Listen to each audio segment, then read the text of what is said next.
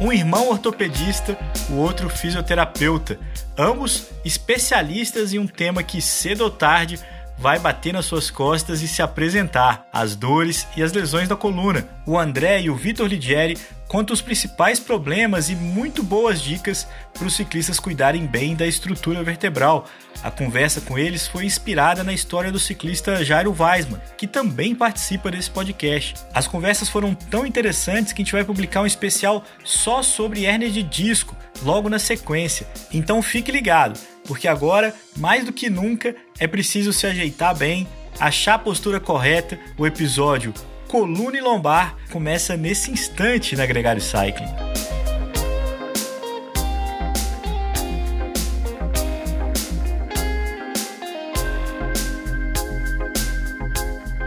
O Gregário Cycling Podcast é apresentado por Ciclorotas SP CCR, um projeto feito por ciclistas para ciclistas. Jungle e Ultra Coffee, a combinação que eleva sua performance. Plant Power, perform your best. Ciclovia do Rio Pinheiros, a ciclovia que revoluciona o jeito de pedalar em São Paulo. Saiba mais sobre nossos parceiros na descrição deste podcast.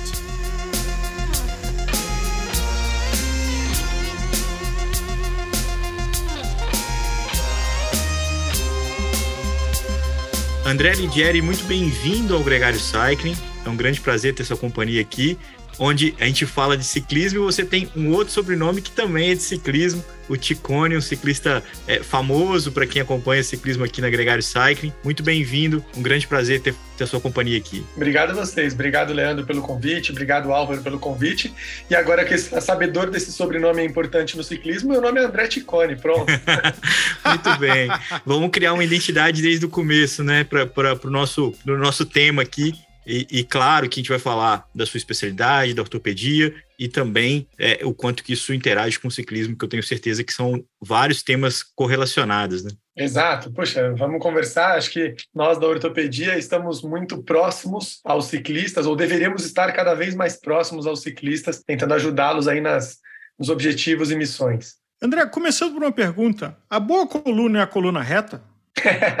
pergunta sensacional, Álvaro. Eu acho que essa pergunta vale milhões. Ninguém sabe se é uma boa coluna ou é uma boa coluna reta. O fato é que nós todos fomos é, criados e instruídos e crescemos aprendendo o movimento por imitação. Essa é uma primeira coisa, uma coisa muito curiosa. A criança aprende a se movimentar por imitação. E depois por comando de quem olha essa imitação, seja do pai, da mãe, da tia, do avô, seja de quem cuida, que fala: olha, Faz uma boa postura, ó, peito para fora, barriga para dentro, coluna ereta. E a gente vai criando alguns conceitos disso até do ponto de vista postural e de desenvolvimento do movimento humano. Mas ah, nem sempre uma coluna reta quer dizer que você tem uma, uma boa coluna, uma coluna saudável, né? E o que, que seria uma coluna saudável?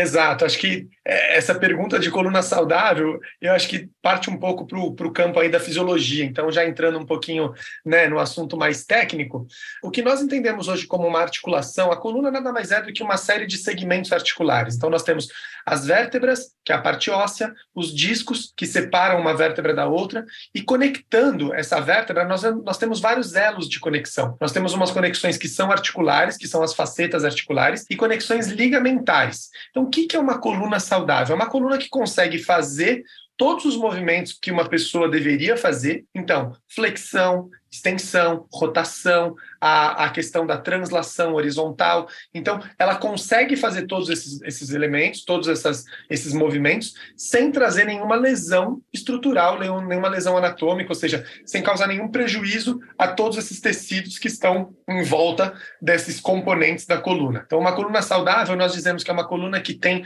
mobilidade, mobilidade adequada, sem ter sobrecarga em nenhuma dessas, desses elementos. E nesse sentido, André, uma coluna saudável, ela exige também é, uma estrutura muscular saudável ao seu redor, ou elas conseguem trabalhar de uma forma um pouco mais independente? É possível ter uma coluna saudável sem estar ali com a musculatura mais saudável possível, né?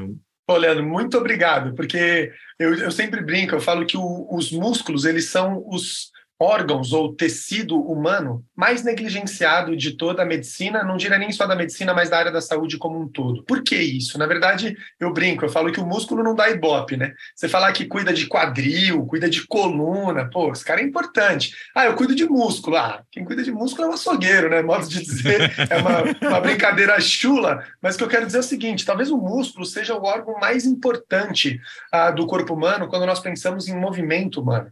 Né? Quando nós estamos pensando em ciclismo, nós estamos pensando num corpo produzindo movimento. O resultado final é movimento. E esse resultado final do movimento, obviamente que ele começa em circuitos superiores, em centros superiores, neurais, neurologicamente falando, mas o grande executor disso tudo é o músculo. E por muito tempo o músculo foi visto somente como um executor. Hoje, nós entendemos cada vez mais, de uma maneira mais profunda possível, a biologia molecular vem nesse sentido, mostrando que os músculos eles também são produtores de grandes substâncias que antes não eram nem sequer conhecidas. Então, você tem ali um, um impulso grande de 2008, 2010 para cá, mostrando que você tem várias substâncias que são produzidas pelos músculos e que elas podem desempenhar, inclusive, papéis hormonais. Então, um exemplo muito famoso é a irisina, que é uma substância que pouca gente fala. A gente sabe muito sobre outros hormônios, né? Ah, o hormônio da tireoide, o hormônio do crescimento, ah, a testosterona, né? Enfim, outros hormônios. Mas e os hormônios que os músculos produzem? Ou seja, é, são coisas que nós vamos aprender cada dia mais. E eu gosto de falar de músculo, até me empolgo um pouco, peço perdão aí, já vou pedindo perdão e já vou empurrando, né? Ou seja, não estou pedindo licença nenhuma, mas a ideia é que, assim,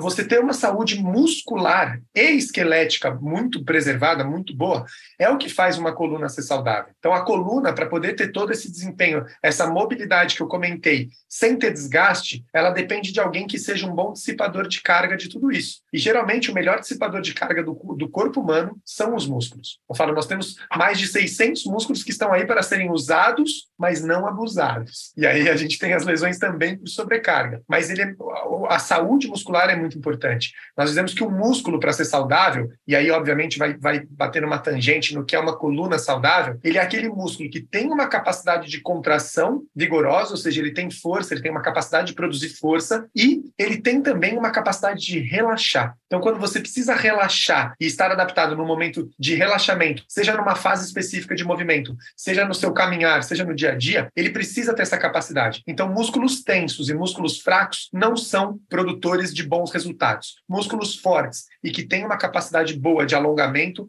eles são produtores de bons resultados mecânicos e do movimento humano. Se você dividir as costas entre pescoço, dorsal e lombar, de uma forma muito simplificada. Qual das três áreas você clinicamente tem experiência que é mais maltratada, que tem mais pacientes que aparecem pedindo ajuda? Ah, com certeza, a que é mais a prevalente é a lombar. Né? A lombar, para você ter uma ideia, ela é a principal causa de incapacidade no mundo. Então, não só no âmbito esportivo, mas no âmbito da população geral, a, a lista da Organização Mundial da Saúde, nós, até eu sempre brinco isso quando vou dar alguma aula, alguma palestra, eu falo, do que, que nós morremos? Nós morremos de doença cardiovascular, de neoplasias, eventualmente de algum acidente, de alguma infecção, a depender né, do status social, da, da, enfim, de onde se mora e do que se faz. Mas do que nós, quando nós envelhecemos e conseguimos envelhecer de alguma maneira relativamente saudável, a, o que nos incapacita? A principal causa é a dor lombar. É a número um da Organização Mundial da Saúde. Curiosamente, o décimo, o décimo elemento, ou seja, o décimo principal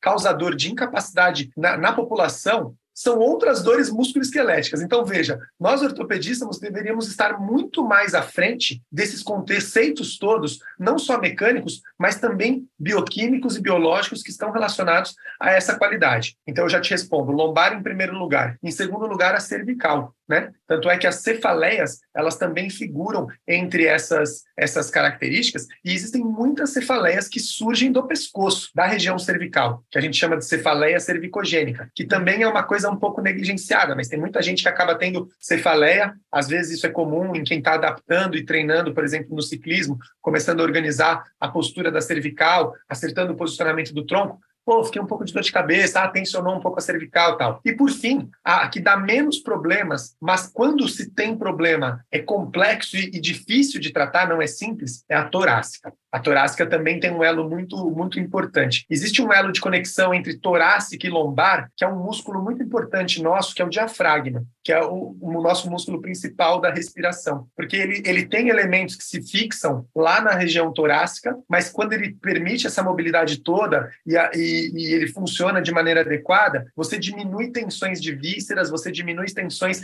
na região lombar. Então, ele é um músculo que está começando a despontar nos trabalhos científicos como sendo um, uma grande chave, um elo de conexão entre essas duas coisas. Mas em ordem, respondendo de maneira sucinta, é lombar em primeiro, cervical em segundo, em terceiro lugar a torácica.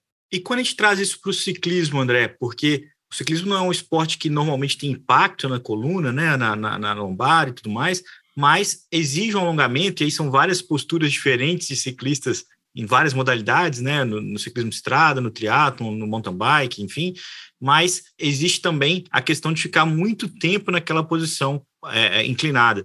Onde está ali os, os, principais pontos de visitação aí ao seu consultório de ciclistas? Exato, essa pergunta é muito boa, uh, Leandro, porque o ciclista é, tem exatamente o que você comentou, tem vários perfis, né? Tem aquele que é o cidadão da trilha, que vai fazer um mountain bike, aquele que vai rodar longas distâncias numa posição fixa, que está buscando performance, buscando velocidade. Mas o fato é que, muitas vezes, esses ciclistas se mantêm muito tempo numa mesma postura, ou seja, você vai mantendo contrações isométricas que nós falamos, que é aquela contração sem, sem ter movimento, né? Ou seja, para quem olha, a pessoa está fazendo força, mas ela está parada, ou seja, para segurar um guidão, para se manter numa posição fixa, você precisa manter uma isometria por muito tempo. O que nós sabemos hoje é que a sustentação de contrações que nós chamamos submáximas, ou seja, que não é o máximo da sua força, mas você está ali o tempo todo segurando, né? Que a, que a história é de você ficar ali na bicicleta muito tempo sentado. As contrações submáximas, eles, elas são talvez uma das, dos principais fatores para o desenvolvimento de uma doença muito comum, talvez uma das principais doenças quando nós falamos em coluna lombar, mais até do que a hernia de disco, a hernia discal, que é a mais famosa, é a síndrome dolorosa miofacial. E o que é a síndrome dolorosa miofacial? Nada mais é do que você formar uma contratura dentro do músculo e essa contratura ser tão significativa a ponto dela ser o grande gatilho da dor, ou seja, dentro desse músculo você forma uma zona tensa, isquêmica, possivelmente por essa contração submáxima sustentada, e aí você forma uma área que é um ponto gatilho, ou seja, um ponto onde você aperta e você consegue reproduzir a dor do paciente, e é eminentemente uma dor muscular. Obviamente que quando nós encontramos essa, essa síndrome chamada síndrome dolorosa miofacial, nós precisamos buscar as causas dela. Ah, será que tem uma fratura na coluna e o músculo se defendeu dessa maneira? Será que tem uma lesão ligamentar e o músculo se defendeu dessa maneira? Então, ela pode ser secundária, como nós falamos, mas ela pode ser primária. E o primário, às vezes, é por uma disfunção postural, por uma disfunção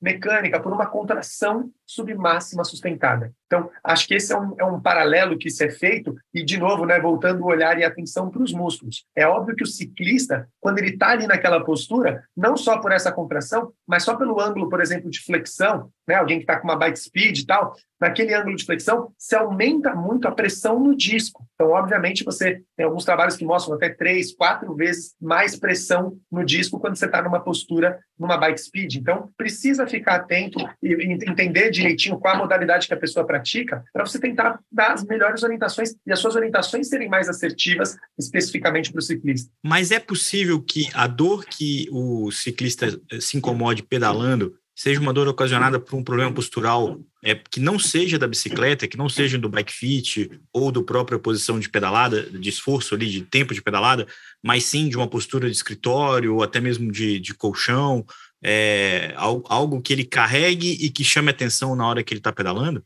Perfeito, Leandro. A bicicleta é só uma parte da vida da pessoa. Então, vamos, vamos imaginar aqui uma situação que é a seguinte: pega um ciclista que treina quatro vezes na semana e ele treina duas horas e meia por dia, por período. Duas horas e meia, e no final de semana, ainda vamos exagerar, ele faz um pedal de cinco horas. Vamos colocar um número bem alto aí. Acho que para vocês que estão acostumados aí com o pedal, esse número não é nem é muito assustador, mas é um ritmo bom de treino, concorda? Você está acumulando aí 12 horas e meia de treinamento na semana. Se ele tiver com tudo adequado, e por isso que avaliar o paciente, o indivíduo como um todo, faz toda a diferença, duas noites que ele dormiu mal, ele dormiu oito horas numa posição ruim, oito horas numa outra posição ruim, já são 16 horas dormindo mal. Então, na balança, você já tem 16 horas de posição ruim só pelo fato de dormir numa posição inadequada versus as 12 horas e meia de pedal. Então, quem será que fez mais mal para ele? Noites repetidas, dormindo numa ergonomia ruim, com uma, eventualmente uma qualidade de sono ruim, ou ele passou o dia todo no escritório, ele foi pedalar às quatro da manhã, terminou esse pedal às seis e meia, sete horas da manhã, e ficou no escritório até sete da noite, 12 horas sentado. E aí, ou seja, ele ficou sentado na bicicleta, depois ele ficou mais 12 horas sentado no escritório. Então, obviamente, você precisa avaliar o todo e ver em, em, em que perfil se encaixa esse ciclista. Ele é um ciclista que está buscando performance e que aí sim, cada detalhe conta. Ele é um perfil que está buscando longevidade, ele quer pedalar até os 95 anos de idade. O que, que ele está buscando? E aí, obviamente, você precisa identificar todos esses fatores que cercam não só a modalidade em si, ou seja, não estamos olhando somente para ele no ato do pedalar, ali na, na tarefa que ele quer fazer e quer praticar mas ele como um todo. Então, se ele dorme bem, se ele come bem, se ele faz algum tipo de trabalho compensatório, se ele faz algum tipo de trabalho preparatório para aquela atividade que ele quer desempenhar. Então, tudo isso faz parte de uma avaliação ah, sistêmica, eu diria, global, do indivíduo que pratica um esporte como o ciclismo. André, a priori, ciclismo é um esporte que faz mal à coluna? É, essa é uma pergunta também é, capiciosa, no, no seguinte sentido: praticado como por quem, com qual frequência, com qual intensidade. Esse aqui é o negócio. Existe um estudo muito interessante das zonas azuis, que são os blue zones. Ah, um cidadão chamado Dan Brutner, que era um pesquisador, é um pesquisador, né, trabalhou na National Geographic, ele fez um levantamento do mundo de várias regiões e zonas onde você tinha é, grandes concentrações de populações vivendo com mais de 100 anos. Ou seja, pessoas que chegaram aos 100 anos de idade. E aí ele foi levantando alguns elementos que eram comuns a essas populações. Então, você tinha gente em Okinawa, você tinha gente na, na Itália, na Sardenha, você tinha gente na Costa Rica, em vários lugares, com, ou seja, hábitos diferentes, mas ele tentou buscar qual era o elo em comum dessas pessoas. Então, dentre os vários recursos e vários elos, ao que se parece, a atividade física não estava lá. Isso é triste para nós que gostamos de atividade física. Porém, dentre as atividades físicas, a que mais apareceu nesses longevos foi o ciclismo, foi o pedal. Mas o pedal como? O ciclismo nessa performance alta? Não, aquele pedal de passeio. Então eu já te respondo. Ciclismo faz mal à coluna? Possivelmente não, quando praticado dessa maneira. Olha, eu quero fazer o, o Letap, eu quero fazer o Tour de France, eu quero estar junto com esse meu, meu primo aí, o Ciccone, que é um grande ciclista. Aí você vai ter que abrir mão de algumas coisas, né, para tentar chegar nisso. Então, o que nós classicamente dizemos é que assim, acho que já foi dito em outros episódios, mas é, o esporte, sim, é muita saúde. Agora, se você quer performance, desempenho no esporte, às vezes você precisa abrir mão um pouquinho de algumas coisas da saúde. E óbvio, usando um termo emprestado aí do business, mas é o trade-off. Você vai ter que descobrir qual é o trade-off que você quer fazer. Então, que tipo de troca que você quer fazer? Olha, vou, vou me prejudicar um pouco, vou sentir um pouquinho de dor aqui na coluna, mas isso é suportável porque eu estou querendo atingir uma marca X, Y ou Z. Ou seja, depende muito do seu objetivo, de quem é você na corrida e especialmente de como você se cuida, não só no momento da corrida. Eu vou insistir nesse, nesse tema porque eu acho que essa é uma, uma dúvida que todo mundo é, que pedala tem, e considerando a, média do nosso público, essa é a média que pedala 10 horas, como você imaginou aí, quatro vezes por semana, é, boa parte dos nossos ouvintes. Nesse sentido, como fazer isso? E, e, eu não sei se você quis dizer é, que essa conta pode chegar a médio prazo, é, para coluna, é, para quem pra, pedala 10, 10 horas por semana, por exemplo, se essa conta chega na coluna ou na lombar, ou como fazer para que isso seja o mais saudável possível, assim? Agora vem uma coisa do dia a dia, da prática. Né? Então, a pessoa vai pedalar, ela já pedala nesse montante, ou seja, nesse ritmo intenso, e nós precisamos de alguma forma deixá-la pronta ou o mais apta possível para isso. A primeira coisa que nós entendemos é fazer uma boa periodização. Então, você tem que ter o dia do treino, você tem que ter o dia do descanso, você precisa treinar os segmentos corporais de maneira adequada. Obviamente, corrigir as suas deficiências, sejam elas posturais, sejam elas realmente de força ou de alongamento. Por isso que a história de ter um músculo saudável faz muita diferença nesse sentido. Ou seja, o músculo precisa estar funcionando da maneira adequada para ele te dar o respaldo biomecânico, o respaldo cinesiológico ah, compatível com aquele esporte que você deseja praticar. E óbvio que as condições metabólicas do paciente são muito importantes. Então, se o paciente está acima do peso, ele está estressado, ele está, como as pessoas têm chamado atualmente, inflamado, ele tem descansado da maneira correta. Olha, ele está tomando muita bebida alcoólica nessa semana, ou ele cortou de vez. Olha, não está ingerindo nenhum carboidrato há cinco anos. Então, como é que estão todas essas questões? Isso faz uma diferença muito grande, né? Noites mal dormidas, a gente já tem até inclusive trabalhos, tem um trabalho muito interessante que foi publicado em 2022, falando justamente sobre a falta de sono e a queda da produção em esportes de endurance que duram mais do que 30 minutos. Então, quando nós falamos de corredor, é, de ciclistas que estão aí né, pedalando duas horas, duas horas e meia, às vezes por treino, às vezes até mais, eventualmente menos, mas mais de 30 minutos, se ele dormiu mal naquela noite, ele já está se expondo um pouco mais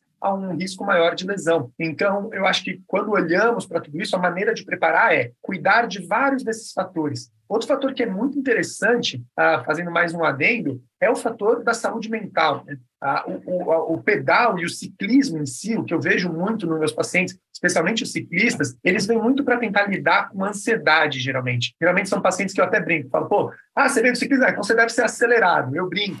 Acelerado em que sentido? Não só no pedal, que geralmente são, são ciclistas que pedalam para valer, mas acelerado em tudo. São pessoas que precisam de muita dessa adrenalina ou gastar muita dessa energia para conseguir obter uma calmaria, às vezes não, não só no corpo, mas também na mente. Então, ter essa avaliação bastante ampla e bastante completa, que nós chamamos de avaliação dentro do modelo biopsicossocial e no modelo que nós chamamos de multidimensional, é o que faz sentido. Porque você precisa entender em que situação que ele está, em que momento que eu posso cobrar mais dele, em que momento que eu falo, ó, tira um pouco o pé, você está estressado pra caramba, você não está dormindo legal, você não está conseguindo comer bem esses últimos dois, três meses, tira um pouco o pé disso, a, a, acrescenta aquilo. Eu acho que a, a melhor maneira de individualizar é conhecendo bem o seu paciente, conhecendo bem o indivíduo que ali está, que está buscando a sua ajuda.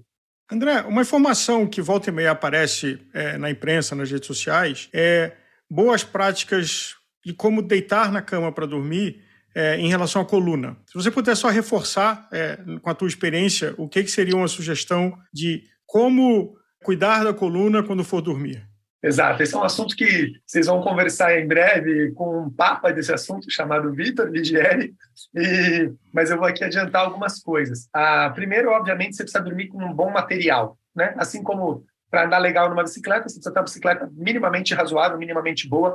Então, um colchão que seja bom, um travesseiro que seja bom, isso tudo vai ajudar. O ambiente, muito importante, é um ambiente bem escuro, sem barulho, desliga todos aqueles LEDs de televisão, de automação da casa, do que tiver, apaga tudo, porque você vai ter um sono mais reparador, você vai conduzir, conseguir produzir melhor os seus hormônios, que são reparadores de todo aquele dano tecidual que você causou. Do ponto de vista de ergonomia do sono, o que a gente entende é Primeiro, algumas posições são piores ou melhores quando pensamos especificamente na coluna. Então, quando nós pensamos na coluna lombar, uma das piores posições que se tem, né? Eu digo que classicamente existem três posições de dormir, mas sempre vem a quarta que eu vou te falar. Você pode dormir de barriga para cima, de barriga para baixo ou de lado. Ponto. E qual que é a quarta? É a pessoa que acha que dorme de lado, quando na verdade ela está torcida. Esse é o pior jeito de dormir. Então, ela deita de lado, aí deixa escorregar a coxa sobre o outro joelho, aí vai deslizando o ombro. Quando você vê, ela está torcida igual um parafuso. E aí, essa torção, geralmente, o fulcro dessa torção está ali nas vértebras é, torácicas baixas ou lombares. E aí que você tem um excesso de, de tensão nessa região. Então, geralmente, qual é a melhor posição para dormir? De barriga para cima, você também pode forçar um pouco a coluna. De barriga para baixo, você pode aumentar o componente estressor da lombar e da cervical, especialmente se você tiver com travesseiro de barriga para baixo, muito ruim. Então, o que nós recomendamos como sendo a melhor postura para dormir? Deitar de lado, um travesseiro adequado na altura dos ombros, um travesseiro no meio dos joelhos e um travesseiro no meio do tornozelo, para que evite essa, essa, essa, esse escorregamento de uma perna sobre a outra. Ou seja, uhum. para que nós consigamos ficar justamente com os membros inferiores em paralelo essa é a posição que a sua coluna lombar menos tem carga. Isso até é um teste possível de ser feito. Deita na sua casa, torce todo, percebe como é que fica a sua coluna, coloca um travesseiro só no joelho, depois coloca no tornozelo também, e você percebe como é que isso se ajusta. Uma outra estratégia que as pessoas usam, e nós recomendamos muito na prática, é o uso de um travesseiro de corpo, aquele travesseiro longo, né? É, que é bem comprido, porque você consegue, inclusive, organizar a cintura escapular. Então, você deita abraçado com esse travesseiro e apoia também nos joelhos e nos tornozelos, trazendo um conforto, deixando a sua coluna, de certa forma, numa visão lateral, totalmente alinhada. Então, esse é um, é isso que nós preconizamos. Agora, eu te pergunto uma coisa: é fácil dormir assim, Álvaro? É fácil dormir assim, Leandro? Não é. E quem não está habituado, nas primeiras noites sofre, mas é uma questão de hábito e treino. Então, devagarzinho, você vai treinando, vai adaptando, até que você consiga realmente fazer, né, descansar nessa posição. Tem uma, uma, um personagem que une esse programa, que é a experiência do Jairo. Você, como ortopedista, e o Vitor, como fisioterapeuta, conviveram na, na, no esforço dele para poder pedalar sem dor. Qual que é a sua visão dessa história? A gente vai ouvi-lo, claro, não precisa descrever nada, mas um pouco dessa experiência que você passou é, nesse tratamento. Essa é uma, uma experiência muito legal, acho que né, o Jairo confiou em nós e deu essa possibilidade de, de, de, tratarmos. Acho que primeiro é um depósito de confiança dele na nossa equipe, no nosso time, então agradeço isso imensamente. E a segunda coisa que, que chamou atenção, eu acho que uh, são as sobreposições de lesões, sobreposições de diagnósticos, sobreposição de crença. Então, esse foi o acúmulo de algumas coisas. E, óbvio, ainda também tinha uma questão metabólica que estava em ajuste. Uh, ele já ele veio com uma história né, de dor ali nas costas, dor na região lombar, crônica, né, o que nós sabemos ser muito diferente das dores agudas. A dor aguda tem uma finalidade para acontecer, a dor crônica talvez tenha explicações muito mais filosóficas do porquê que ela acontece, e que também não é a seara desse, desse, desse podcast hoje. O fato é que ele veio com essa história né, da dor lombar, mas ele tinha também algumas alterações do quadril, alterações de mobilidade, ou seja, alterações funcionais que podiam justificar uma sobrecarga naquela região ou aquela região estar mais alarmada, mais ligada. O que eu quero dizer de alarmada? Ou seja, com mais sinalizações para o sistema nervoso central de que, ó, minha lombar está doendo, minha lombar está doendo. E aí, acho que o grande trabalho de quem pega um, um indivíduo nessa condição é tentar é, minuciosamente uh, tirar detalhe por detalhe e entender uh, quais são os grandes fatores de risco, o que está pegando. Eu lembro da, na primeira vez que eu vi, eu fui muito para o braço biomecânico. Não, veja, o quadril está assim, assado, o glúteo, a musculatura, foi muito por esse braço. E, e, depois, com o tempo, acho que depois o Vitor também pode relatar um pouco, é, você vai entrando em outras questões. Eu acho que devagarzinho você vai entrando em outras questões. Então, ninguém é feito de um braço só, nenhuma doença surge do nada. Né? A gente brinca, não é que você é um, um, é um como se diz, uma pessoa escolhida por Deus para sofrer. Não é isso. É uma série de eventos que te levaram a isso, e geralmente são uma série de eventos que vão te tirar disso. Geralmente não tem uma pílula milagrosa, mas sim uma série de mudança de atitudes. Por isso que eu comentei que acho que a gente começou com um braço bem biomecânico, ajustamos força de vários lugares, o que foi muito legal. E eu acho que depois, quando ajustou um pouco a parte metabólica, talvez tenha sido a cereja do bolo, e aí eu acho que a coisa começou a andar mais. Então, ele perdeu um pouco de peso, ganhou massa muscular, ele corrigiu algumas deficiências que ele tinha segmentares, ajustou algumas coisas globais e ajustou o mindset, enfim, e várias outras crenças que foram derrubadas, aí a coisa conseguiu dar certo. E, e o resumo disso tudo, que acho que eu quero dizer, de certa forma eu já trouxe de uma maneira é, exemplificada na figura do Jairo, é que tratar a dor crônica, ela envolve justamente tratar todas essas dimensionalidades. É por isso que é um problema tão complexo. E é por isso que muitos ortopedistas fogem da dor crônica. Isso é uma outra coisa curiosa. Ele quer aquela história: fez a lesão, fez a hérnia, opero, resolvo, não resolvo. Então, não é falando mal do ortopedista, muito pelo contrário mas a maneira como nós somos treinados. Nós somos cirurgiões. Então eu olho para a coisa, eu penso, dá para operar, não dá para operar. Pouco a pouco a ortopedia está ganhando esse esse é, esse olhar um pouco diferente. Eu acho que eu já faço parte de uma geração de ortopedistas que tem um olhar um pouco diferente e que a tendência é cada vez mais caminhar para esse olhar mais sistêmico, mais global, e a gente vai conseguir resolver mais os problemas. Porque no frigir dos ovos, a última instância, nós estamos aqui como profissional da saúde para resolver problemas. O Álvaro vai me trazer um problema, eu vou tentar resolver, o Leandro vai trazer e eu vou tentar resolver. Então, quanto mais ferramentas, mais armas eu tiver, melhor para mim. Quanto menos vício, menos crença eu tiver, melhor para o paciente também.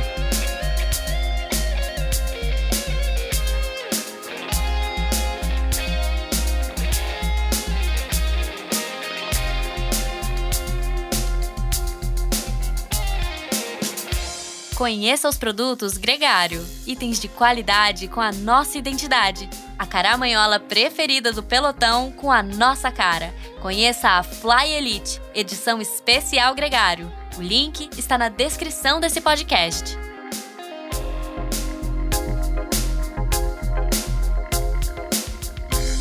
Ouvimos o irmão médico André, agora discuta o fisioterapeuta, o Vitor Ligieri trabalhou no processo para aliviar as dores crônicas do Jairo Weisman, muitas delas constantes em muitos ciclistas. Se liga!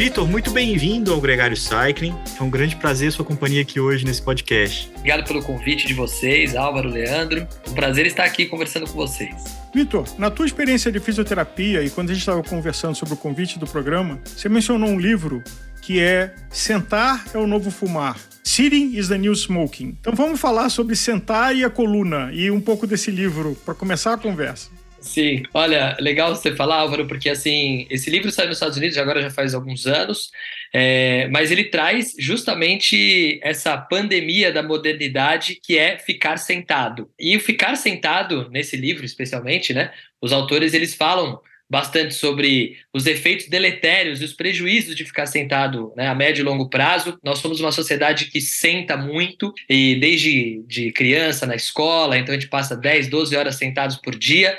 E qual é a repercussão disso, especialmente na, na, na questão corporal, né, no físico, além das questões psíquicas também envolvidas. Mas no, no corpo, né, existem várias questões envolvidas. Esse livro trouxe para a gente né, muito essas informações que a gente já uh, intuía e a gente já tinha aí um pouco dessa, dessa ideia, mas foi bacana porque esse livro trouxe aí mais, com mais clareza né, os efeitos deletérios do ficar sentado. E incluem vários Vários prejuízos. Aí o ficar sentado, ele realmente ele piora né, a condição muscular de uma maneira geral, ele desequilibra os músculos do corpo, ele mantém a gente numa postura estática. E hoje a gente sabe que o corpo não foi feito para ficar numa postura estática, seja nenhuma, seja em pé ou seja sentado. Então o sentado facilita a postura estática, porque é uma posição confortável de uma maneira geral.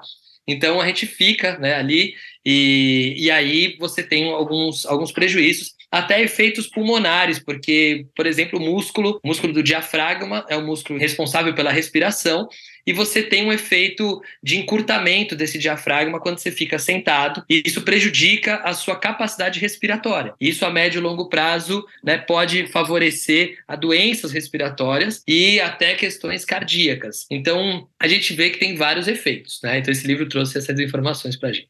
E falando em sentado, sentado na bicicleta, do ponto de vista da fisioterapia, da coluna, que é o nosso tema principal hoje, é a priori algo negativo? Então, e aí tem uma coisa, né? É óbvio que quando você pega né, o sentado na bicicleta, você vai fazer isso por uma, duas horas, né? Não é, você não vai ter o mesmo efeito de ficar 10 horas na frente de um computador.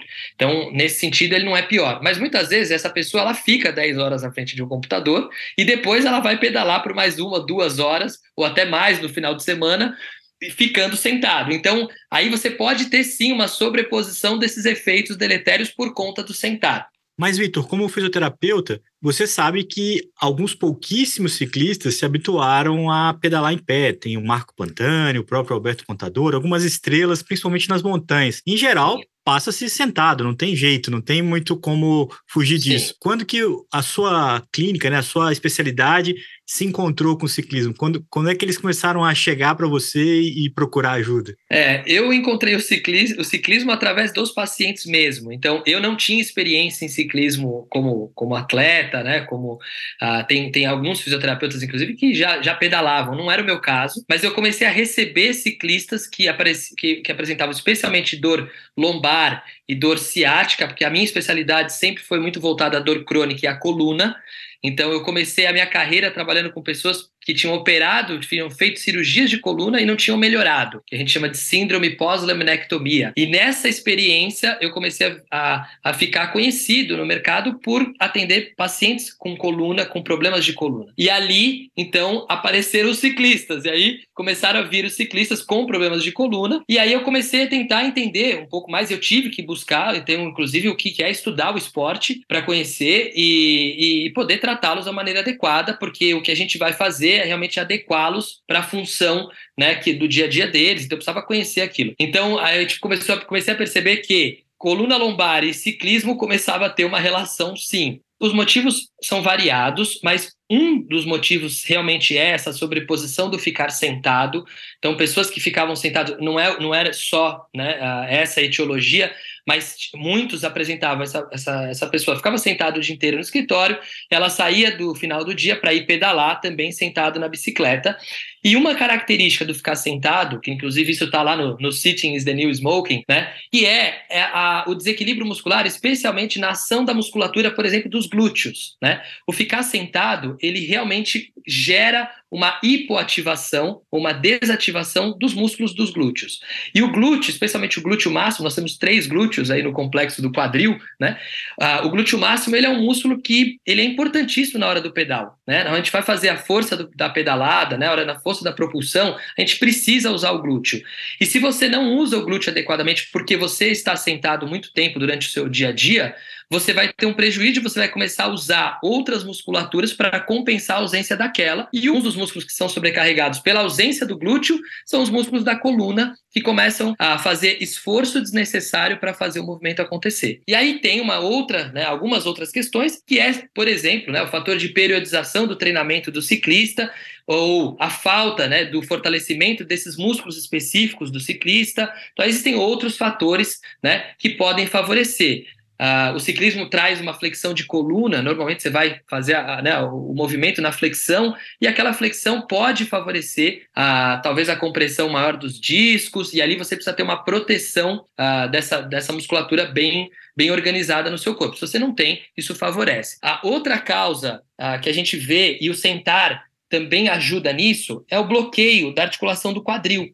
Eu não sei quantos ciclistas, né, e quanto que o pessoal do, da, do ciclismo se preocupa nisso de uma maneira geral, mas eu vejo que a maioria não se preocupa nisso, que é a amplitude que você tem do quadril. O que, que significa isso? Para eu sentar numa cadeira no dia a dia, eu preciso ter 90 graus na minha articulação do quadril. Essa, esse é uma amplitude de quadril que deveria ser normal. Quando você senta por muitos anos e senta de uma maneira inadequada, você vai diminuindo essa amplitude de quadril e você não começa a ter mais essa, esse movimento de 90 graus. E aí você começa a fazer movimento desnecessário, especialmente nas articulações acima, que no caso do quadril é a coluna. E aí você começa a sobrecarregar essa coluna porque você não tem amplitude no seu quadril. Ou seja, a pessoa que senta muito também, além da falta de força no glúteo, ela também pode ter uma restrição articular, uma diminuição de amplitude de movimento. E na bicicleta, mesmo com bike fit bem feito, né, você pode correr o risco de precisar de uma amplitude às vezes maior que 90 graus para pedalar e você não tem. Então você tem uma restrição articular e aí você não consegue fazer o movimento e você faz isso repetidamente, com uma carga, muitas vezes com uma periodização também inadequada, são vários fatores,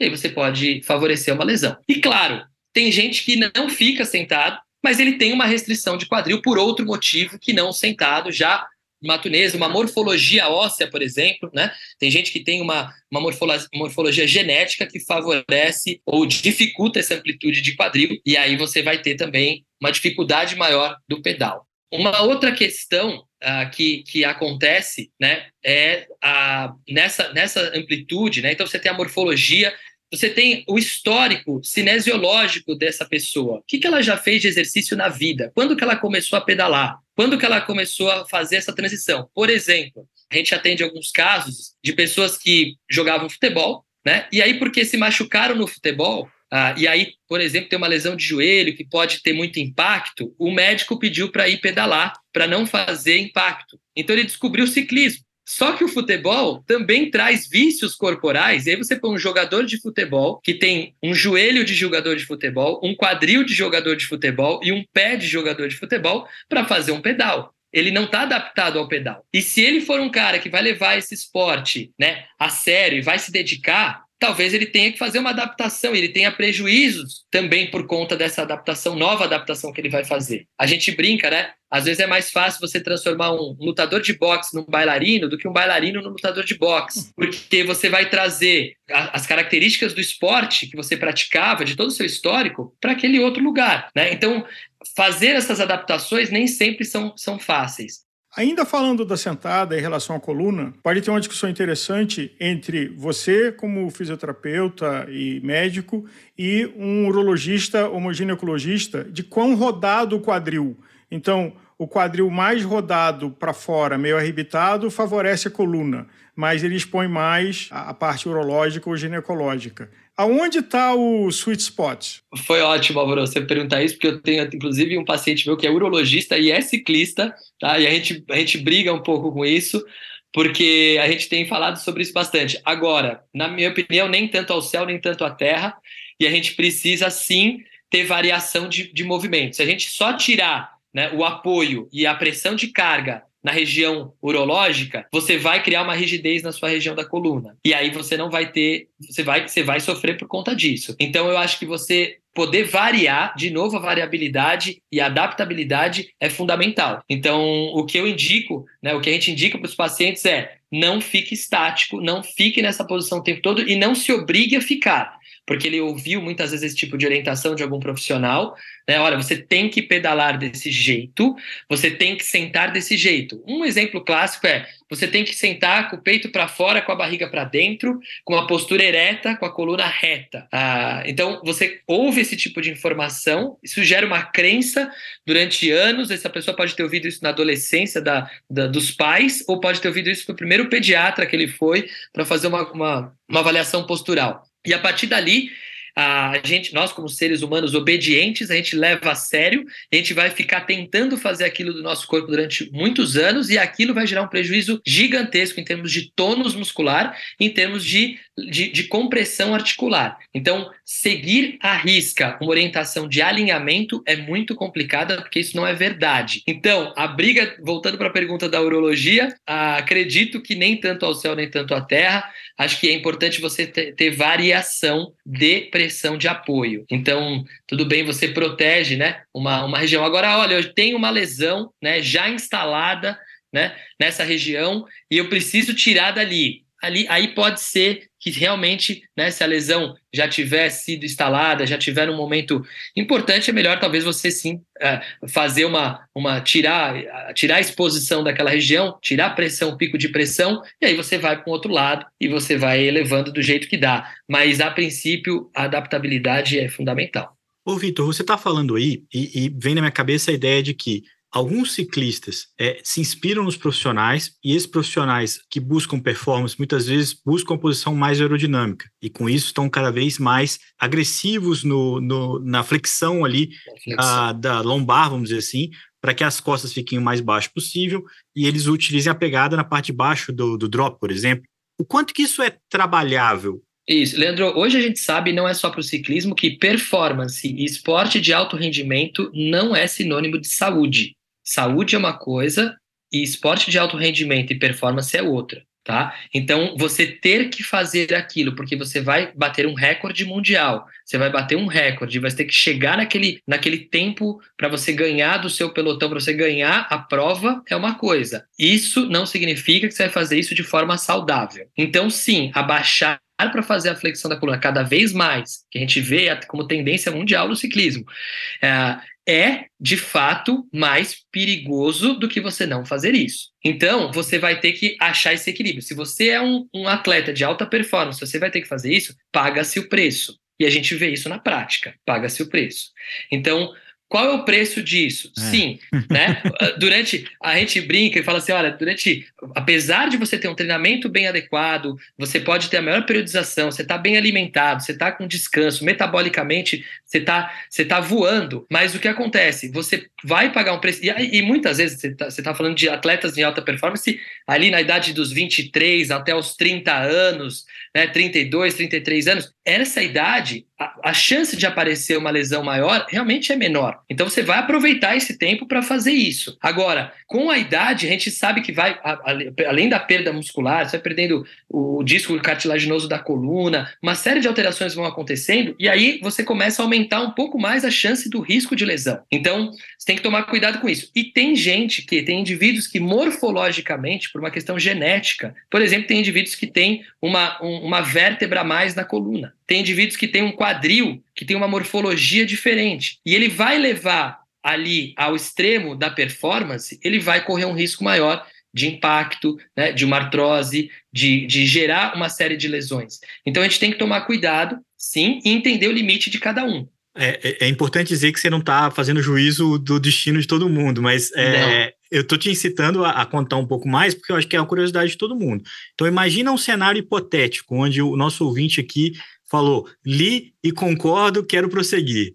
É, ele, ele quer pedalar ele vai fazer uma prova, ele está no momento que, que não vai ser longevo, mas que ele quer experimentar ali a experiência de competir fazendo o melhor possível dele, e no ciclismo a posição aerodinâmica ali ela é decisiva. O que, que ele pode fazer que podem compensar ou que podem diminuir os riscos? Alongamento, é, musculação, é, onde está ali a chave para que isso possa ser o menos prejudicial possível?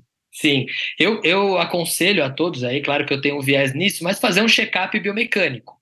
Eu acho importantíssimo fazer um check-up biomecânico dos fatores biomecânicos, que, que, quem é ele, né? Quem é esse atleta? Quem é essa pessoa? Será que ele tem amplitude de movimento? Será que ele tem alongamento suficiente para pedalar? Ele tem força adequada para pedalar? Ele tem glúteo que está fazendo a força adequada? Ele tem posterior de coxa? Ele tem quadríceps? Ele está conseguindo fazer esse movimento do jeito certo? E né, de maneira adequada, ele tem essa ativação acontecendo no corpo dele, ele está fazendo uma periodização adequada. Então, esses todos esses fatores a gente precisa olhar para poder falar isso. Então, quais são as dicas que eu dou para ele? Sim, se você é encurtado, vale a pena você se alongar, sim, tá? Porque você precisa de uma amplitude mínima para você pedalar que você precisa ter. Se você está tá só pedalando, não está fazendo nenhum outro, outro tipo de atividade, por exemplo, um treinamento de resistência, você precisa ter treinamento de resistência no seu, no seu programa de treinamento para você poder pedalar de forma adequada. Então, se você não faz uma musculação, você não faz um treino funcional voltado para isso, vai ser muito difícil você, você conseguir fazer isso só no pedal. Então, esse tipo de conselho a gente tem que olhar, a gente tem que dar para poder ter um equilíbrio do treino. Então, isso faz diferença, né? Então, o alongamento, o fortalecimento. E aí, entender se você tem alguma crença que está te bloqueando e te deixando rígido, né? Especialmente porque quando a gente pega o paciente, a maioria das vezes, gente, ele já está com sintoma, ele muito raro vir só para prevenção, mas a gente aconselha que ele venha. Mas é raro que ele venha. Então a gente pega a pessoa que já tem uma lesão, já tem uma dor, normalmente, aliás, 100% deles, eles têm alguma informação que eles receberam, seja de um, de um coach, seja de um, de, um, uh, de um fisioterapeuta, ou de um colega, ou da internet, e ele está tentando fazer aquilo acontecer na bike, ele está tentando fazer esse movimento acontecer. Por exemplo, eu preciso ficar com os joelhos bem próximos, eu preciso juntar os meus joelhos. E ele, na tentativa de juntar os joelhos, ele faz uma tensão na musculatura do quadril e ele tensiona, por exemplo, o piriforme, ele tensiona, por exemplo, a musculatura lombar, só de tentar ficar tentando deixar o joelho alinhado perto da bicicleta para melhorar a aerodinâmica. Então, se isso é um ponto e essa avaliação a gente tem que fazer, né? O que, como que você pedala? É natural juntar o joelho para você ou não é natural? Eu estou me forçando a fazer isso a qual preço? Eu estou fazendo isso e estou conseguindo fazer isso da maneira adequada, com os músculos certos, ou eu estou fazendo isso a qualquer preço porque o meu técnico falou que eu tinha que fazer isso? Então, essa avaliação biomecânica, na minha opinião, é fundamental para a gente entender como cada um está fazendo o pedal. O bike fit ajuda a fazer a ergonomia da bicicleta para o ciclista, só que o ciclista também tem que se adaptar a essa bicicleta de uma maneira adequada. Como é que o ciclista se adapta? Com as ferramentas que ele tem no próprio corpo. Tem gente que tem mais amplitude, tem gente que tem frouxidão ligamentar, né, que tem hiper uh, extensibilidade dos ligamentos, que tem um movimento hipermóvel, e aí talvez ele precise de mais estabilidade do que de, de, de alongamento. E o outro, que sempre foi encurtado, fica o dia inteiro sentado, talvez ele precisa sim alongar, ele precisa ter uma mobilidade de tornozelo para poder pedalar com eficiência. E ele não tem. Então, ele não pedala com eficiência, o tornozelo não funciona, ele começa a sobrecarregar até o quadril e a coluna lombar por conta de um tornozelo mal eficiente. Então, essa biomecânica, ela é fundamental. Falando de crenças, Vitor, uma, é, uma história pessoal de que eu já pedalei de, de joelho fechado, aí aprendi o pedal float, aprendi o taco, muito abaixado, e aí descobria que eu ficava muito, muito pouco tempo na posição de baixo do drop, então aquela aerodinâmica não valia nada, então era melhor ter uma frente mais alta. Agora, a mais rica foi de pedalar de ombro fechado para ficar mais aero, e uma vez eu fiz uma viagem que tinha um fisioterapeuta no apoio, e todo dia eu ia para massagem reclamando da minha escápula. Aí o ele falou assim: Álvaro, é a tua postura que tá errada. E aí ele falou: abre o ombro porque você está estressando a escápula ao tentar ficar aero, que não vai fazer nenhuma diferença no seu nível de performance. E um problema que me acompanhava já há vários anos, tem uma pessoa que todo dia estava me vendo, me deu uma sugestão de postura, assim, que era uma crença de que eu tinha que pedalar de ombro fechado, só que isso estava me estressando a musculatura da escápula, que é frágil, e todo dia eu estava com problema de escápula, toda hora fazendo massagem de escápula, enxugando gelo. É, ao mudar a postura, acabou. Nunca mais eu tive desconforto de escápula. Álvaro, olha, eu vou te falar, foi, foi muito legal você falar isso, porque a gente acabou, acho que até de, de complementar o que a gente estava falando, até sobre performance e qualidade de vida, né? Porque tudo bem, será que se você precisasse fazer uma prova que você de, você precisaria de menos de um segundo para ser campeão dessa prova, talvez você juntasse essa escápula e depois você ficaria uma semana na massagem sem problema nenhum. Mas, a médio ou longo prazo, será que você precisa desse menos um segundo e ficar pagando esse preço com a sua escápula? Com certeza não. Então, a sua saúde e a sua qualidade de vida valem muito mais que isso. Agora, isso é tão comum, Álvaro, e isso é tão importante que a gente vê hoje nos Estados Unidos uma tendência do fisioterapeuta, a, gente está vendo isso crescer muito na literatura, artigos e, e sendo publicados constantemente sobre isso, sobre o tratamento hands-off, onde o fisioterapeuta não encosta mais no paciente. Assim, nossa, como é que o fisioterapeuta não encosta mais no paciente? Ele apenas conversa sobre crenças sobre esse tipo de crença que a gente está aqui, que você acabou de me relatar. E se eu, se eu, se eu for ver no meu dia, né, nos meus, na minha agenda de atendimento, 100% dos meus pacientes eles têm crenças que precisam ser conversadas sobre isso. Então faz sentido, a gente aqui também no Brasil tem influências das escolas americanas e europeias na fisioterapia. Então a gente a, a europeia é muito mais hands-on, põe a mão e vamos lá e vamos trabalhar no corpo desse, desse indivíduo para ele entender sensorialmente essas informações, porque uma coisa é o entendimento, o aprendizado motor, ele acontece por várias maneiras, mas uma das maneiras é também quando a gente põe a mão no paciente. Então, a gente aqui ainda acredita muito nisso, mas conversar sobre isso é fundamental. E a gente vê as, as, mais variadas crenças. A gente vê os corredores que foram numa loja né, para fazer um teste de pisada, e ele fez com muitas a, a, né, a, grande maioria das vezes, infelizmente, ele pega um vendedor que não conhece biomecânica, né, e que aí faz uma avaliação e fala: você agora é um pronador, você é uma pessoa que corre pronada, você é um pronador. E aí ele já indica um tênis para isso, e a partir do momento que ele fala que é um pronador, aquele atleta e aquela pessoa ela já começa a fazer uma, uma alteração inconsciente e consciente do pé, ela começa a pisar para fora, por exemplo, começa a forçar uma pisada diferente e aquilo começa a machucar o joelho, e aquilo começa a machucar o quadril. E amanhã ela tá com uma dor no quadril e ela tem 10 anos de crença de pronador, de que falaram para ela que ela era pronador. Então, é, essas crenças que são instaladas ao longo da vida, elas são fundamentais. Então, por isso que hoje a gente tem uma tendência aí na na área de reabilitação a fazer um tratamento hands-off, é não põe a mão no seu paciente e só converse, porque já vai dar um baita resultado. E, e a gente até vê, sim, muito resultado só com essa conversa. Pescoço.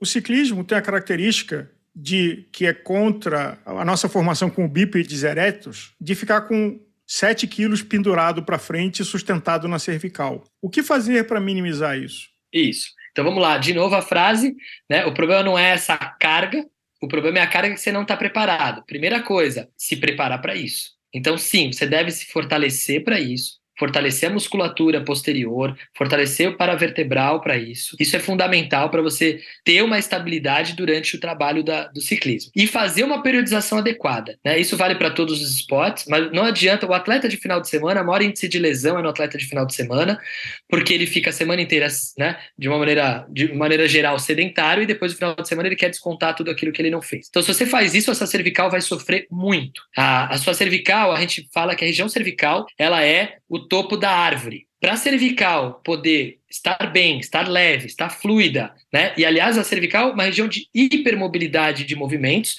Você tem as rotações, você tem a flexão, a extensão, coisa que a sua coluna lombar não faz, a sua coluna torácica muito menos. A sua coluna cervical, ela foi feita para fazer movimento. Então, a gente precisa ter uma base muito importante desde a partir do pé, do quadril, né, dos músculos dessa região, para você poder construir uma cervical livre. E a sua cervical precisa estar livre. Você manter ali a sua, a sua cervical na posição estática, que é a posição do ciclismo, você precisa olhar para frente, né, com o tronco baixo. Você precisa manter essa postura o tempo todo. Você vai sobrecarregar e, tem, e tende a ter, sim, maior tensão nessa região. Porém, se você estiver preparado para isso, com uma base sólida, né, com uma base, uma estrutura bacana de quadril, de de membros inferiores e de paravertebral, você vai conseguir ter muito mais qualidade a médio e longo prazo e você vai conseguir se proteger.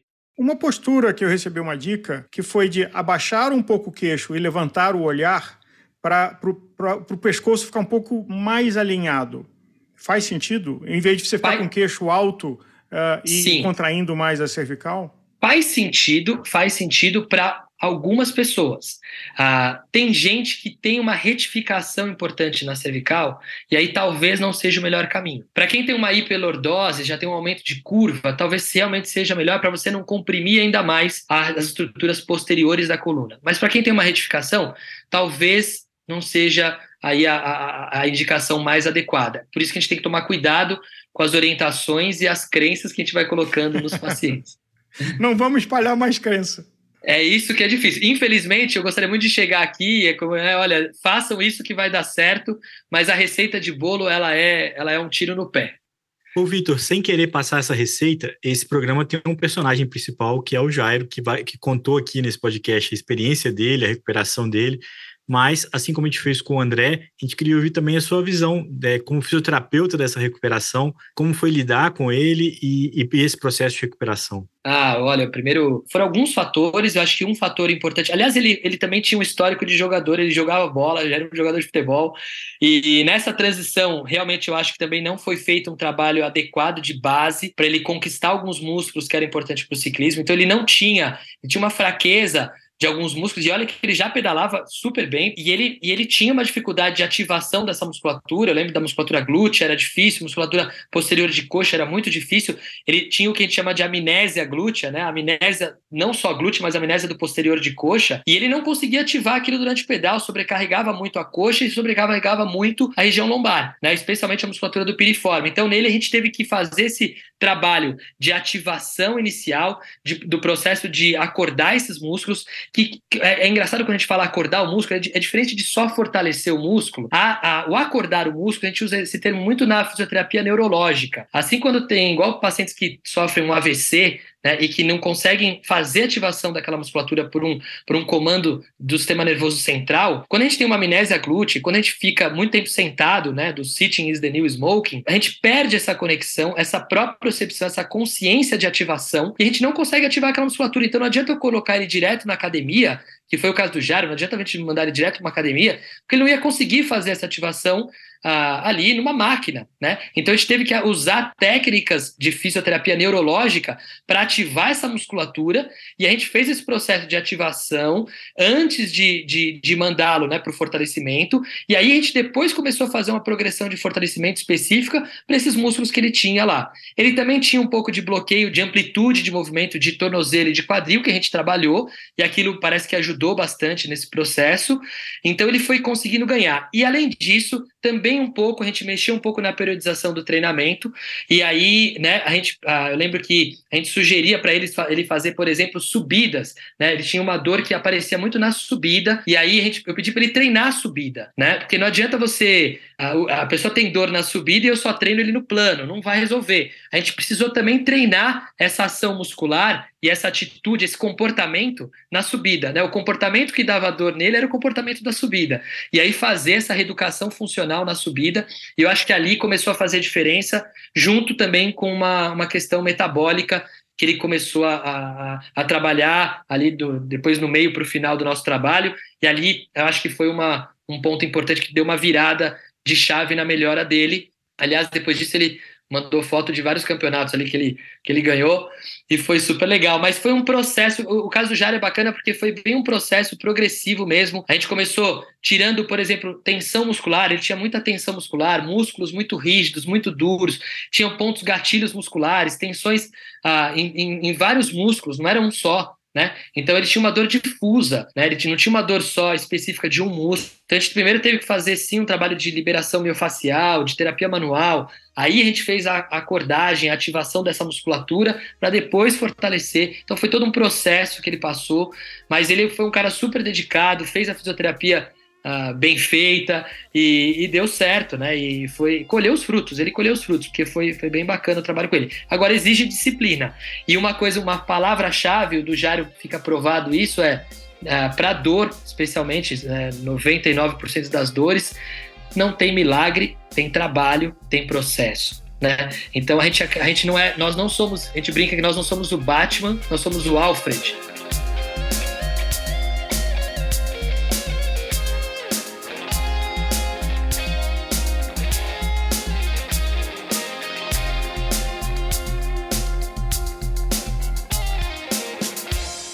Depois dos dois especialistas, o ciclista que deu origem ao tema da semana. Conheça um pouco mais sobre o Jairo Weisman, um ex-jogador de futebol, um ex-corredor de rua e agora um ciclista cada vez mais dedicado e com muito menos dor.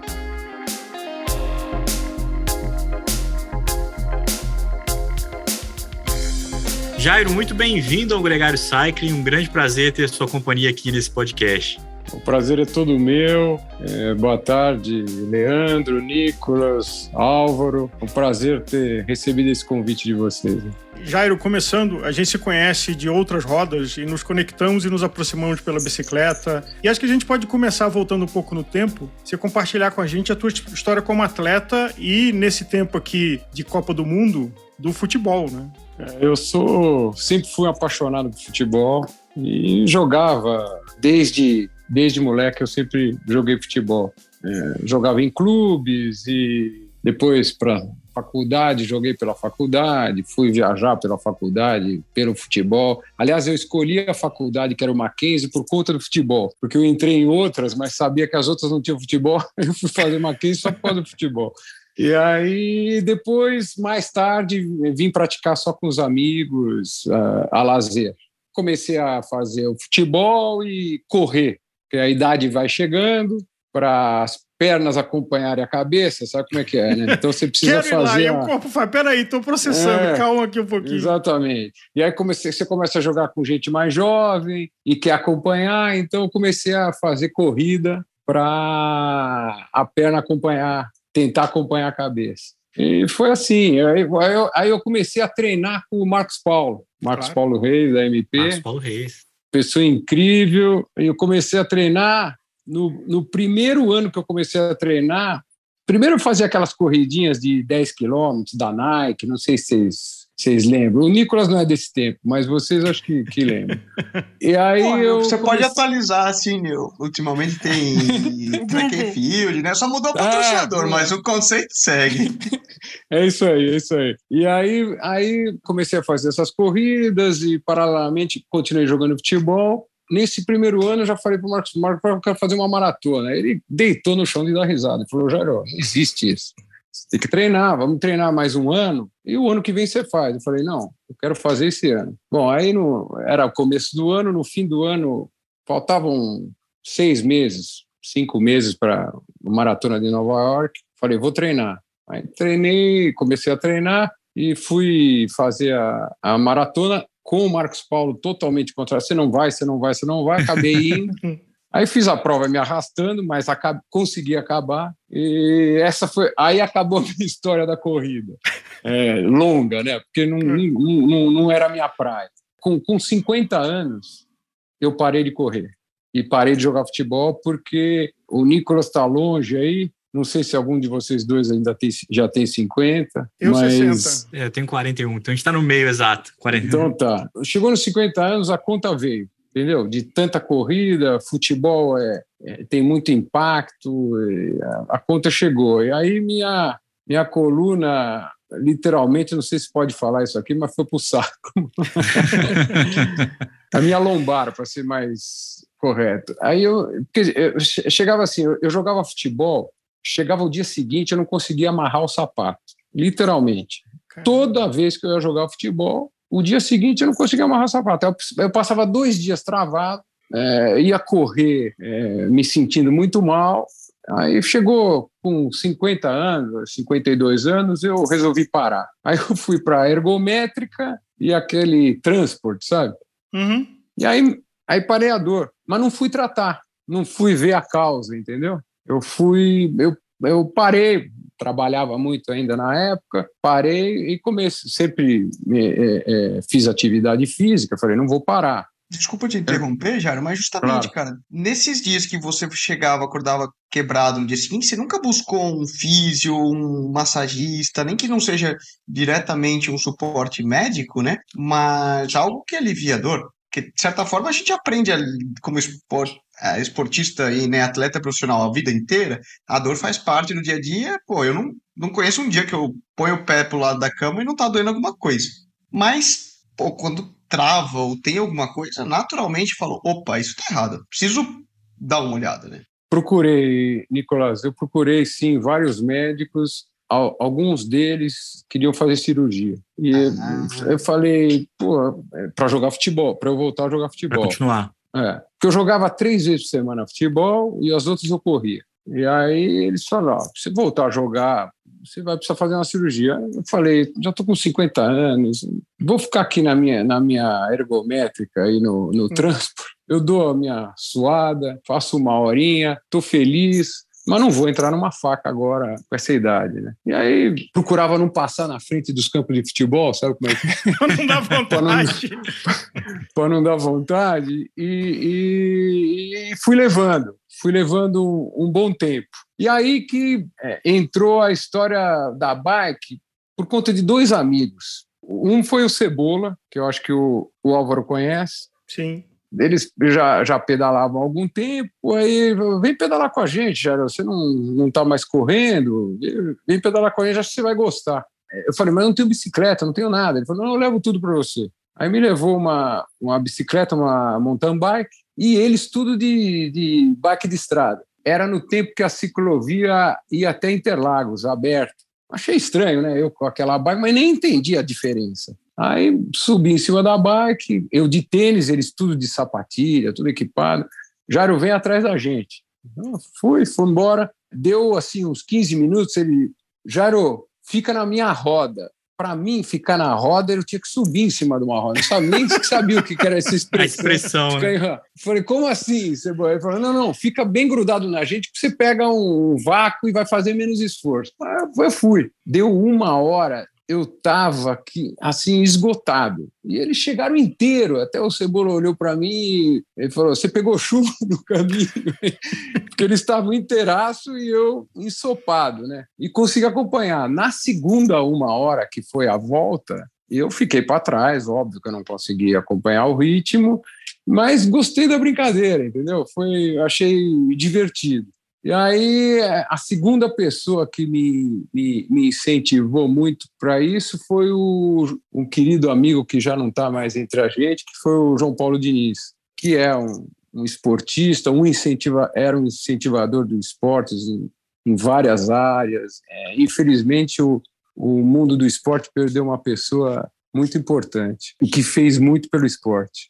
Sim. E aí, aí a gente começou, o João a gente era amigo e começou a organizar umas viagens de pedal. Foi muito agradável. Aí, nesse meio tempo entre essas viagens e, e eu estar tá começando a curtir a, a bike, eu acabei comprando uma, uma bicicleta do próprio João, que ele tinha uma, uma marca.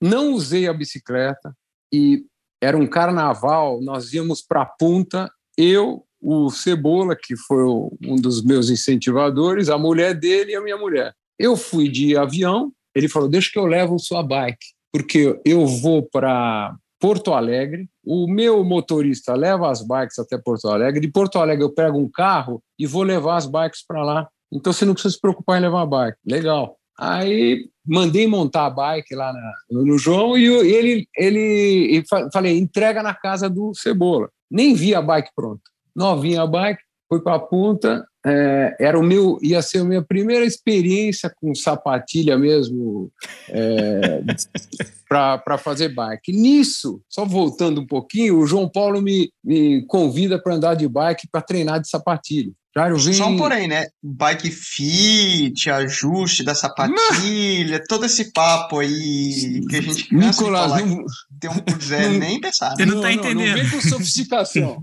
não vem com sofisticação ainda, calma. calma. Depois, do, depois dói as costas e arrebenta as costas e, e quer milagre com o médico, né? Pois tudo é. bem, tudo bem. Segue o jogo, vamos lá, vamos lá. Aí o, o, o, João me convidou, vem na minha casa para eu te explicar como é que é. Você vai para a punta, vai andar com isso aí. Vem aqui, eu tenho a bike para você, tenho a sapatilha, tenho tudo. Bom, fui na casa dele, ele falou, dá uma voltinha aqui na garagem, numa bike que ele tinha reserva lá. Bom, eu subi na bike, no que eu subi, que eu fui parar, já foi o primeiro tombo ali. Claro. Mesmo. Ele, já coalhou de rir ali mesmo. Levanta, levanta, levanta, vamos para a ciclovia. Eu falei, João, como é que eu vou para a ciclovia? Eu já caí aqui. Não, vamos. Bom, minha, experiência, minha primeira experiência foi assim. Comecei na garagem da casa dele, já fui para a ciclovia, E aí, voltando ao assunto da, da, da, viagem, o Cebola levou minha bike. Chegamos lá em Punta, eu e minha mulher, fomos pro hotel. É, eles eram para chegar umas 5 horas da tarde, 6 horas da tarde. A gente já estava lá no hotel e esperar eles para jantar. Bom, eram 8 horas, 9 horas, nada deles chegarem. Eu falei para minha mulher, Maybe, é, liga para a Patrícia, ver o que está acontecendo. Eu ligava, ninguém atendia, ninguém atendia. Bom, 11 horas da noite fui dormir. É, minha mulher preocupada, ligando, não atendia. Uma hora atendeu, falou: não, não dá para falar agora, mas tá tudo bem, a gente fala, fala amanhã com vocês. Bom, dia seguinte, para resumir, ele chegou sem as bikes. Aquele, o hack, o hack voou na estrada. E ele não viu, cara. Na, é, tava com a velocidade, daí ele chegou num posto, foi olhar, cadê as bikes? Bom, vou, e por que, que ele chegou tarde? Ele voltou mais de 200 quilômetros para ficar procurando a bike. Adivinha se achou? Ou alguém pegou, sei lá, não achou a bike. Bom, resumo: minha primeira viagem de bike era para pedalar, ficamos sem bike. Alugamos aquelas bikes de tipo Itaú lá e, e ficamos só na brincadeira. Agora... Se algum dos ouvintes aqui achou um REC com duas bicicletas é. em cima, agora você está descobrindo de quem era esse REC com duas bicicletas em cima entre Porto Alegre e Punta. Eu ainda aceito. Se, se, quiser me devolver, eu aceito.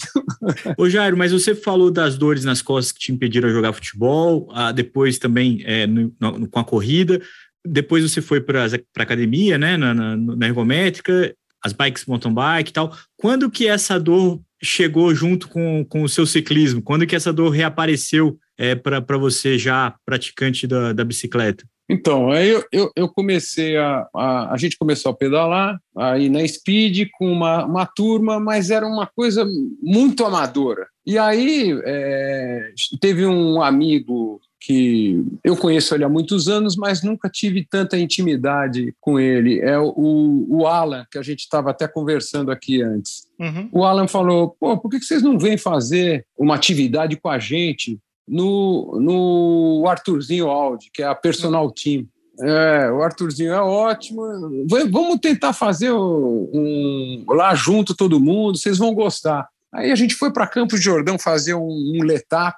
Foi o primeiro letap de Campos de Jordão. A gente foi fazer e o Arthurzinho foi. E a gente é, fez lá aquele sábado com ele, uma preliminar, e ele deu as instruções para a gente eu já subi a serra com dificuldade por causa dessa minha dor. Porque ela sempre ah, ficou tá. com você, ela não, apesar de se diminuir a atividade, ela sempre esteve lá. Eu saí do futebol, parei a corrida por causa dela, mas na, na, na bike incomodava, mas menos. Mas incomodava. E quando eu subia, é, ela incomodava mais. Quando a gente foi para o Rio do Rastro, eu, eu não consegui terminar a, a, nem o Morro da Igreja e nem a Serra do Rio do Rastro assim, de tanta dor que eu sentia. Mas era muita dor, assim, de quase chorar de dor. Eu te, e via todo mundo passando, gente que pedalava melhor que eu, que pedalava pior que eu, todo mundo passando normal. E eu não conseguia acabar. Aquilo foi um divisor de águas para mim. Falei, não é possível. Aí, é, minha, minha filha estava indo num médico e me indicou, pai, vai nele, ele é um cara contra a cirurgia, ele sabe? Ele, ele procura, ele faz de tudo para você não entrar na faca. Eu acho que, de repente, ele é especialista nessa área de lombar, de coluna. Ele melhor, eu melhorei muito com ele. Aí fui, ele tem um jeito muito engraçado.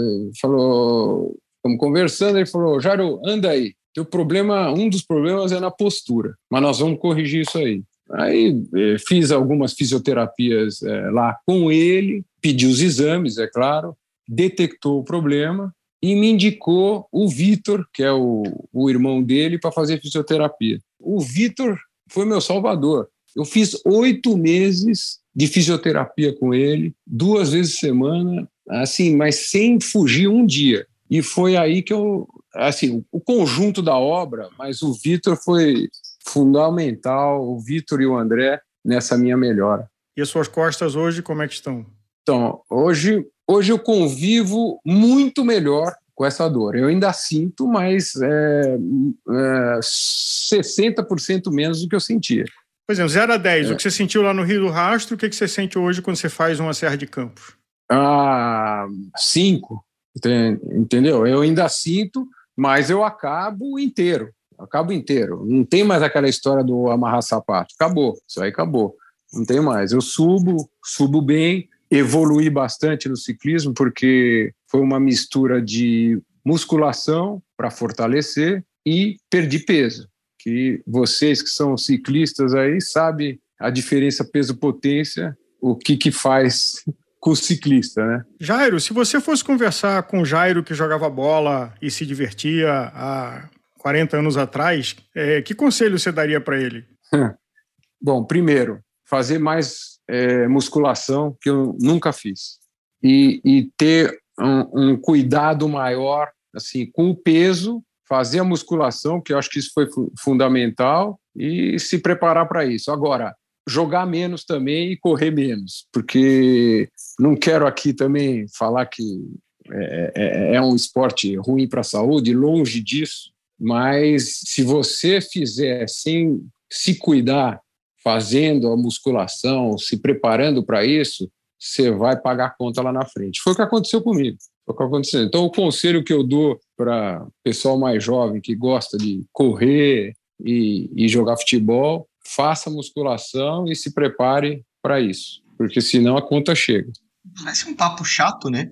Mas é aquilo que a gente escuta hoje, atualmente, e aqui no podcast quase todos os programas que a gente trata de saúde, a gente fala disso. Até no, no programa que a gente fez com o, com o Rafael, médico da Ineos, ele fala: primeiro tem que vir a saúde e depois o atleta. Então, qualquer escolha que, que a gente faça, tem que sempre pensar no teu bem-estar, né? Porque você não é só ciclista, você não é só jogador de futebol, você não é só corredor, você é pai, você tem um papel de vida, né? Você tem que viver bem. E o esporte tem que tem que compor isso na tua vida. Se você opta, né, por justamente deixar é, quando em só uma das coisas e deixa a saúde de lado, e aí são diversos, né, desde o tema de cardiologia, mecânica muscular, é, aí a gente falou do bike fit, etc. Tá, e o teu, o que você está falando, né, o preço vem, a conta ela, ela chega e virá. Por mais que fale, não, tranquilo, não, não deu nada virar.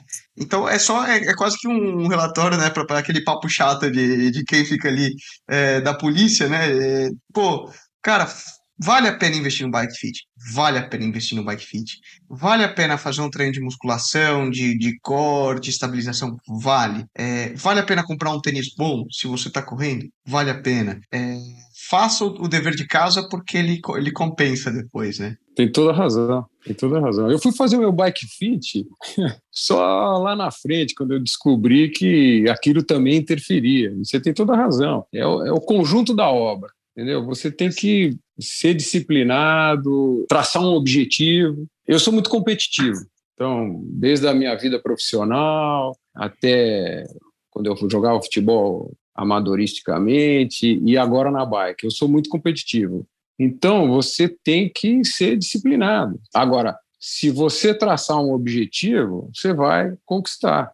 Eu acho que tem um, um, fator de desconhecimento passado, né? Vamos pensar. É, com todo respeito, mas uma geração passada, pô, eu escuto relatos, vocês podem falar melhor, que meu pai fala, cara, na escola todo mundo fumava e achava legal. Ninguém ali tá pensando que tava fazendo um, né? estava fazendo mal à saúde. Seria uma. Hoje, não. Hoje a gente sabe que todos os, os problemas. O mesmo vale para a ciência do esporte, fisioterapia, saúde, né? São conceitos que talvez. Talvez não, eu te falo 15 anos atrás. Não se aplicavam, não se sabiam, não tinha esse conhecimento difundido como existe hoje. E talvez daqui 10 anos, 15 anos, a gente vai estar tá falando de, de introduzir uma série de outros conceitos e cuidados que hoje a gente não, não se atenta. Nicolas, Sim. você tem dois chapéus como profissional e também como gregário. Então, trocando o seu, é, botando o chapéu de profissional, no pelotão que você convive ou com você mesmo, que são atletas de alto rendimento, levando o seu corpo ao limite, mas tendo uma assessoria também. Dor nas costas é um problema? É. Diria que 70% do, do pelotão, em determinado momento, tem dor nas costas. 80% trava lombar, mountain bike, que, é um, que tem um pouco mais de impacto, é, na estrada também tem um fator de, de limitação. Porque, vamos lá, né? Aí o, o, correto seria aqui o papel, eu não sou fisioterapeuta para explicar a biomecânica do, do corpo. Mas quando você coloca o corpo no limite, numa situação competitiva, então vamos pensar ali num pedal, seja mountain bike, seja gravel, seja triatlon, seja a própria estrada, principalmente circuitos que têm subidas muito inclinadas, é muito normal você dor nas costas, porque o, o primeiro músculo que fadiga e a, o, o centro da força vem do corpo que é a parte de abdômen, de abdômen, lombares, paravertebrais e toda essa parte. Na medida que o teu core fadiga, ele que estabiliza a pedalada, você começa a sambar e rodar em cima da, da bicicleta. E essa carga vai acaba, acaba caindo nas costas e até reduz a performance, né? Porque você perde, uma vez que o, o teu core fadigou, você perde estabilidade, você perde força nas pernas. É meio que um efeito dominó, né? Vai caindo dor nas costas de um ciclista profissional é proveniente de fraqueza na, na musculatura. Por isso que fala-se tanto, e existem livros e tal, de que da importância do treino de estabilização de core, parte de, de mobilidade pélvica e tudo mais. E Jairo, agora então estabilizado, se divertindo, pedalando, bike fit, taco alinhado na sapatilha, o que, que, são suas metas uh, olhando décadas para frente? Ah, veja bem, eu eu tô com 63 anos. Estou é, me sentindo super bem. Então, eu ainda eu acho que não, não, não está na hora da, da, da, bike assistida. Mas essa nova história da opa, bike opa, assistida... Opa, opa, peraí, peraí, peraí, peraí. Esse aqui é outro programa. é, isso vai dar uma, uma longevidade é, gigante para o esporte e para as pessoas, entendeu? Eu acho que eu ainda estou um pouco longe disso aí. É, vou bater na madeira aqui, graças a Deus.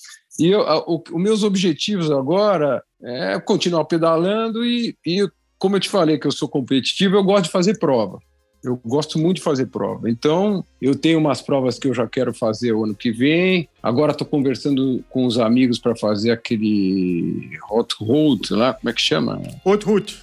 Hot route, isso. Conversando com os amigos que fizeram, estou com vontade de fazer também. Então, eu tenho provas que eu quero fazer o ano que vem, que eu já tracei.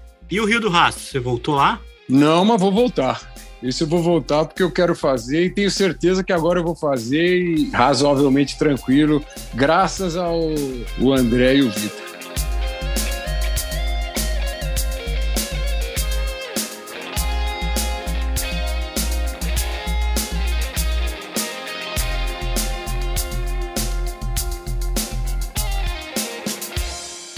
Muito bem, com essa história do Jairo Weisman e sua obstinação em pedalar e pedalar cada vez melhor, a gente encerra o episódio da semana na Gregário Cycling. Muito obrigado a você que chegou até aqui. Eu lembro que o fim de ano vai se aproximando, mas nós da Gregário temos muito conteúdo ainda programado especialmente para você. Não vai faltar entretenimento, não vai faltar informação. Por isso, fique sempre ligado, ative as notificações no seu player de podcast favorito, siga a gente no Instagram e fique sempre por dentro de todas as publicações aqui da Gregário Cycling. Um grande abraço para você e até a próxima!